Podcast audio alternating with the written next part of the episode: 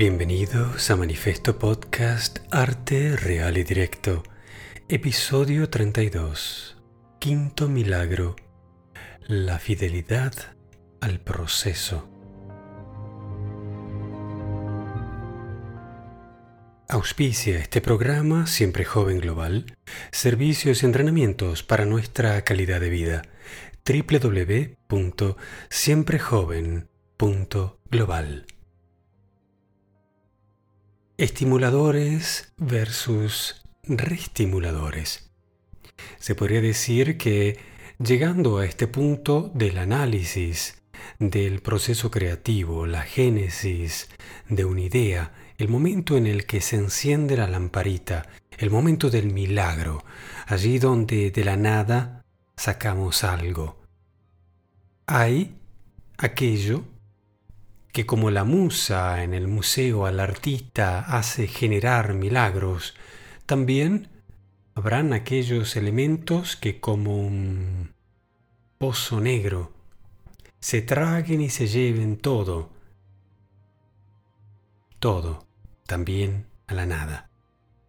Esto sería el contramilagro, sería la contravida, sería más allá de la muerte, sería la ausencia total de la luz sería la imposibilidad de la idea. Sería la antiidea. Ese concepto es fundamental cuando en el proceso creativo nos damos cuenta de que algo que parecía completamente imposible, un milagro, que aquí haya algo que viene de la nada y que ahora está. Que suceda algo que no era lógico, pero que en el arte es normal. La creación de algo, algo que viene de de la nada del universo físico, pero que viene del todo, que es quizás el universo espiritual, el universo personal, el universo de la vida, eso que anima al universo físico. Sin entrar en filosofía, sin entrar en la visión o la interpretación que cada uno de nosotros pueda darle a este fenómeno, aquí hemos hablado de milagros. Y la fidelidad al proceso en el quinto milagro se refiere a la comprensión entre aquello que nos hace crear o aquello que nos hace destruir o descrear aquello que nos lleva a querer inventar y generar soluciones o aquello que nos lleva a solo ver problemas, a querer cerrarlo todo, a querer dejar de animar la vida. Uno es un estimulador. Yo puedo escuchar cierto tipo de música, leer cierto tipo de libros, visitar cierto tipo de lugares, hablar con cierto tipo de personas, visitar o revisitar recuerdos, pensamientos, hacer un ejercicio de dibujo, hacer un ejercicio de danza, hacer un ejercicio de emociones, hacer un ejercicio mm, físico. Tocar los objetos de mi espacio, acomodarlos, limpiarlos, lustrarlos, pintarlos, armar composiciones, visitar personas, trabajar en grupo, cambiar cosas, construir, reconstruir, armar, desarmar, combinar. Hay sin fin de verbos, sin fin de acciones, sin fin de composiciones, sin fin, hablo de infinitas posibilidades de estimular la génesis de ideas. Y después uno se retira en su atelier, en su estudio, en su espacio, en su lugar y en calma es testigo de esa idea que tarde o temprano, luego de haber sido estimulada, llega. El artista es quien se entrena para captarla y luego materializarla.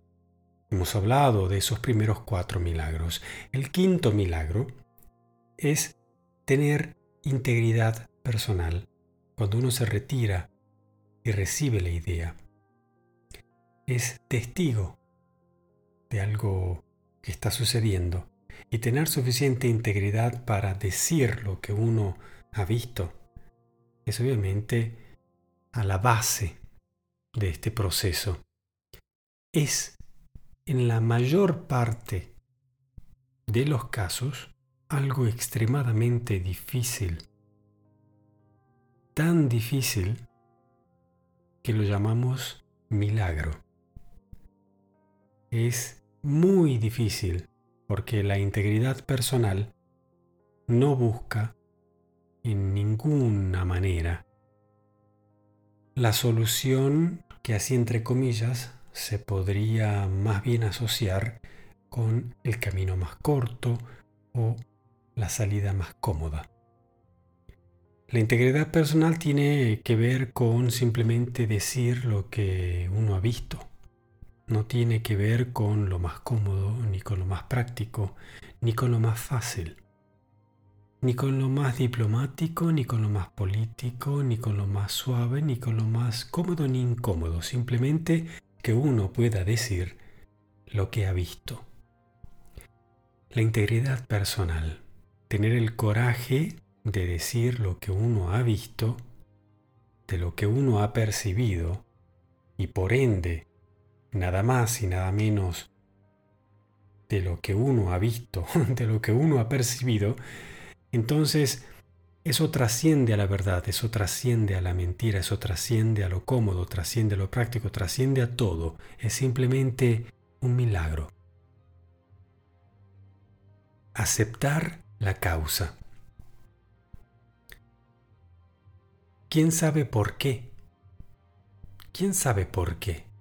¿Por qué ha llegado una idea resultado de estimuladores. Yo tengo la estimulación que son los objetivos de vida, que son las ganas de ayudar, que son eh, las personas que han creado eh, una combinación de materia, energía, espacio y tiempo con un alto nivel estético, con unos colores extraordinarios, con unas texturas mm, que enloquecen. Podría uno decir que la sensorial, nos lleva a tener después también una respuesta con idea, con mucha creatividad. Bueno, eso es, pero solo una variable. Uno, en el ámbito de las relaciones, tiene enamoramientos de todo tipo. En el ámbito de los objetivos de vida, en las sinergias de grupo, prueba emociones realmente indescriptibles. En el campo del intelecto, de las ideas, no solo de la filosofía, sino también mm, de la ciencia ficción, o incluso en el campo de los arquitectos, de la creación del espacio y la discusión teórica de las formas de vida.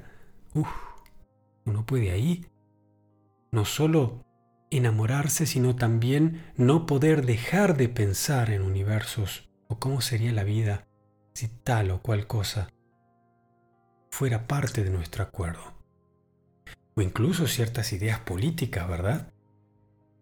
Todos sabemos, por hacer una generalización, pero creo que vamos a estar más o menos de acuerdo en que bastaba una idea para cambiar el mundo. Y así lo hemos visto, a través de la historia moderna clasificada, aquella que podemos contar de nuestra propia experiencia y de los últimos libros que se han escrito de los últimos 100, 200 años. Mamma mía, cuánta potencia puede tener una idea. Si hablamos de estimuladores, también a un nivel de rutina. Yo, en mi vida personal, como artista, como arquitecto, yo dedico mi vida a la arquitectura, al estudio, a la creación de espacios que mejoren nuestra calidad de vida. Practico el arte Practico la música como actividad también de desarrollo neurológico constante.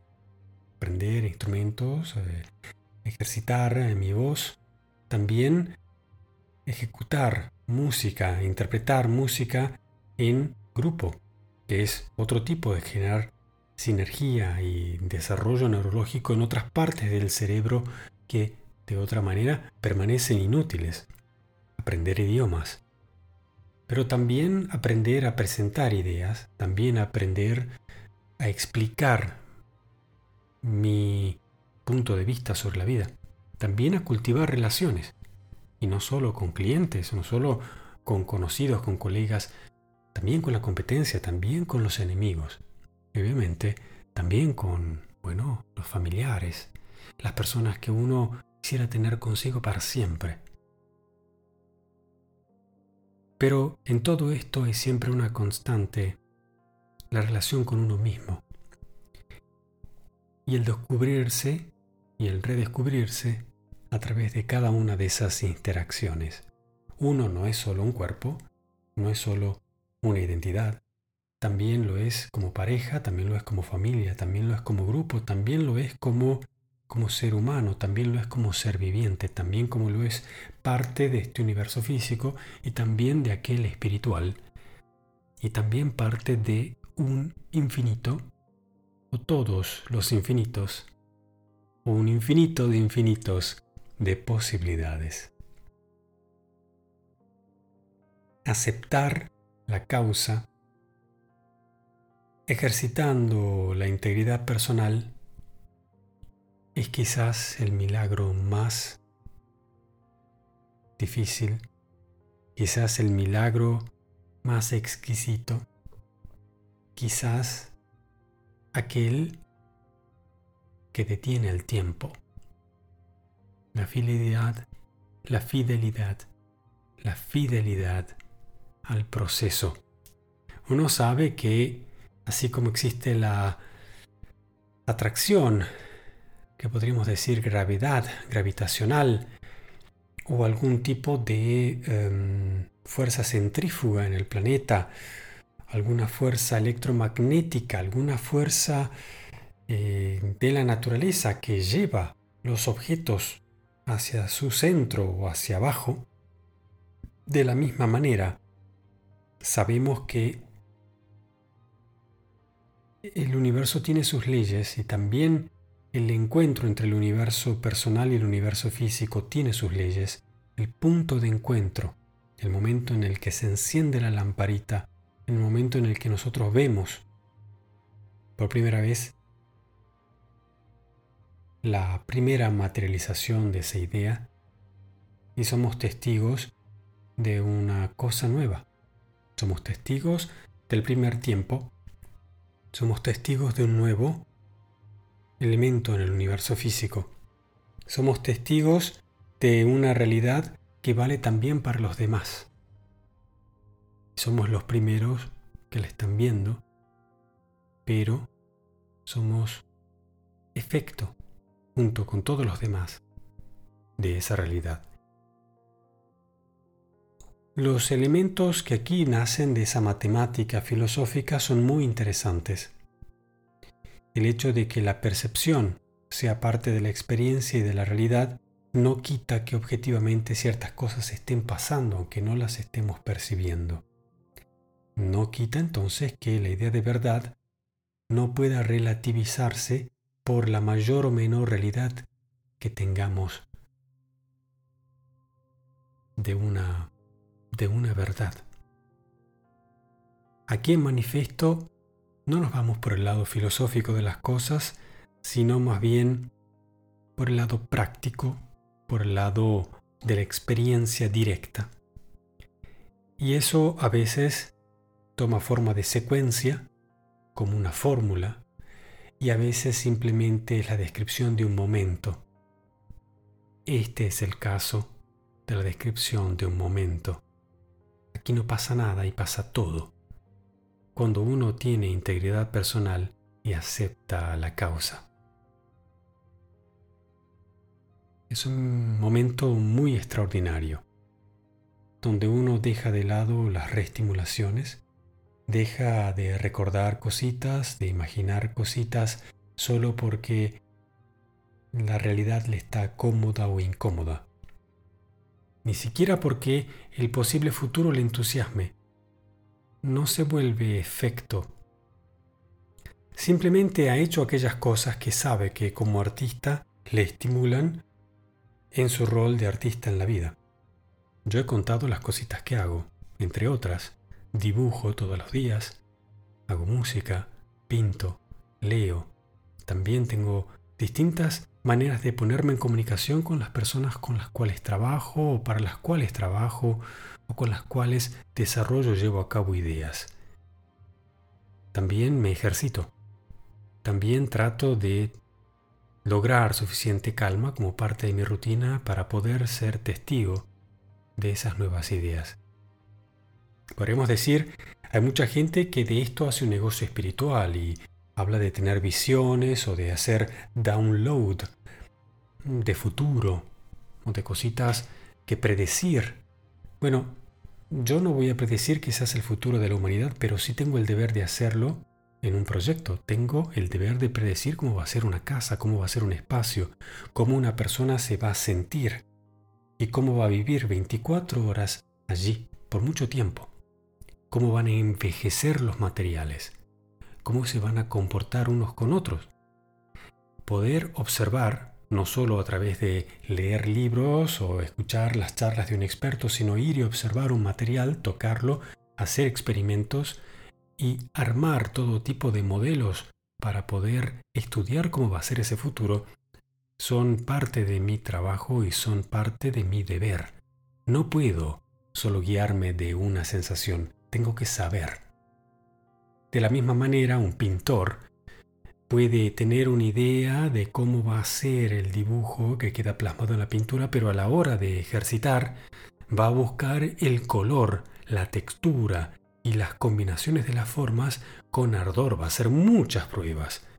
Va a pintar 20 cuadros antes de llegar al final y va a mezclar kilos y kilos de pinturas y de masas y de mezclas con huevos, con aceites, con acrílicos y con muchas cositas que generalmente al final no se cuentan.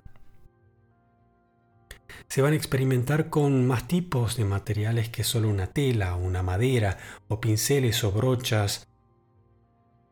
Hay muchísimo que va por detrás de lo que al final parece ser algo muy simple y obvio. Hay muchísimo ejercicio, muchísima práctica para lograr hacer un milagro. No es algo que ha caído así como una lluvia en el desierto un milagro. Es prácticamente una obligación. Y ya hemos hablado de que es un derecho y de que la mismísima definición de un milagro es en este universo una simple corrección. Para un artista no puede ser algo esotérico o algo que se pueda hacer cuando, no sé, a Dios o a los dioses o algún principio de causa del universo le haga llegar a uno la señal y finalmente pueda uno ponerse en acción. No, el deber del artista es generar futuro y por ende su responsabilidad es la de generar futuro para la sociedad. No es jamás un problema tener las ideas, no es jamás ser testigo. El problema es tener suficiente integridad para reconocer esa causa, aceptarla y después decirla a quién le ha tocado, y a todos de una manera distinta, pero sobre todo a los artistas dedicados. No es el trabajo más fácil, especialmente en una sociedad donde esto puede haberse ya confundido con algunos aspectos de la espiritualidad, de la religión o de las prácticas más esotéricas que podamos imaginarnos. También la definición del arte que ha cambiado rotundamente desde sus comienzos, donde el arte significaba saber hacer algo, y hoy hemos prácticamente aceptado la definición que viene a ser el contrario, ¿no? Saber hacer algo, por ejemplo, como la ingeniería, la técnica, eh, sería antiarte, ¿no? Bueno, vemos cómo incluso la evolución de la definición ha cambiado. Me remito a los primeros episodios de este podcast, para quien le interese el tema, donde hemos hablado mucho de ese tema también de la definición del museo del espacio para el arte, que toma sus orígenes más bien en la musa, también en el espacio de la inspiración para el artista, en el lugar donde hay prácticamente una catarsis espiritual y no simplemente un lugar como una caja fuerte un cementerio para obras.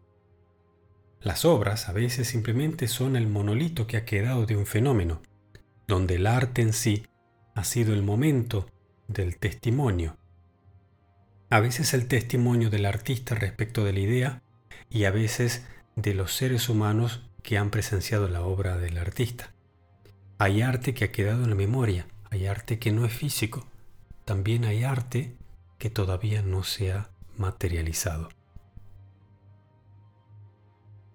Aprovecho, queridos amigos, para comentarles que en nuestra producción de manifiesto especial estamos culminando la edición de ciertos videos que supimos en los últimos dos años ir acumulando episodios que hemos grabado en la ciudad de Milán, al norte de Italia, y también la ciudad de Basel, al norte de Suiza, donde por sendos museos y áreas históricas de las respectivas ciudades hemos ido haciendo recorridos en primera persona con la cámara de manifiesto especial en directo para mostrarles cositas inéditas.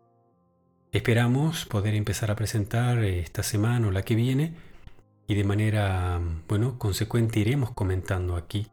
Les recomiendo pasar por manifiesto especial que solo se encuentra en nuestra página de oskidaniel.com barra podcasting o haciendo clic aquí en las notas de este episodio.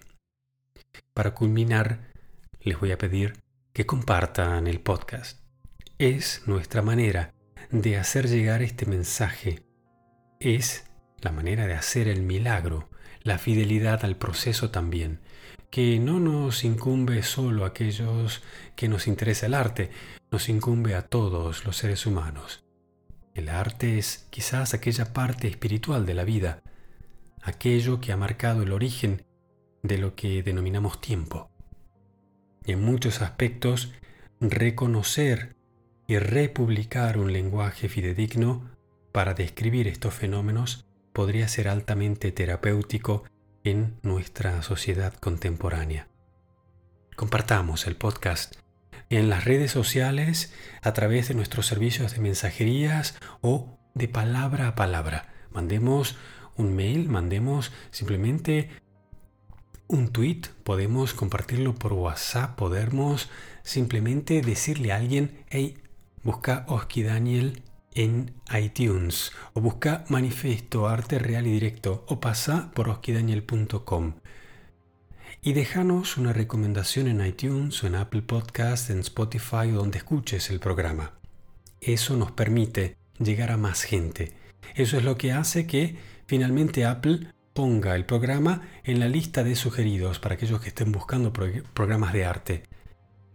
Aquellos que están buscando también este tipo de material que consta que no los hay mucho en español.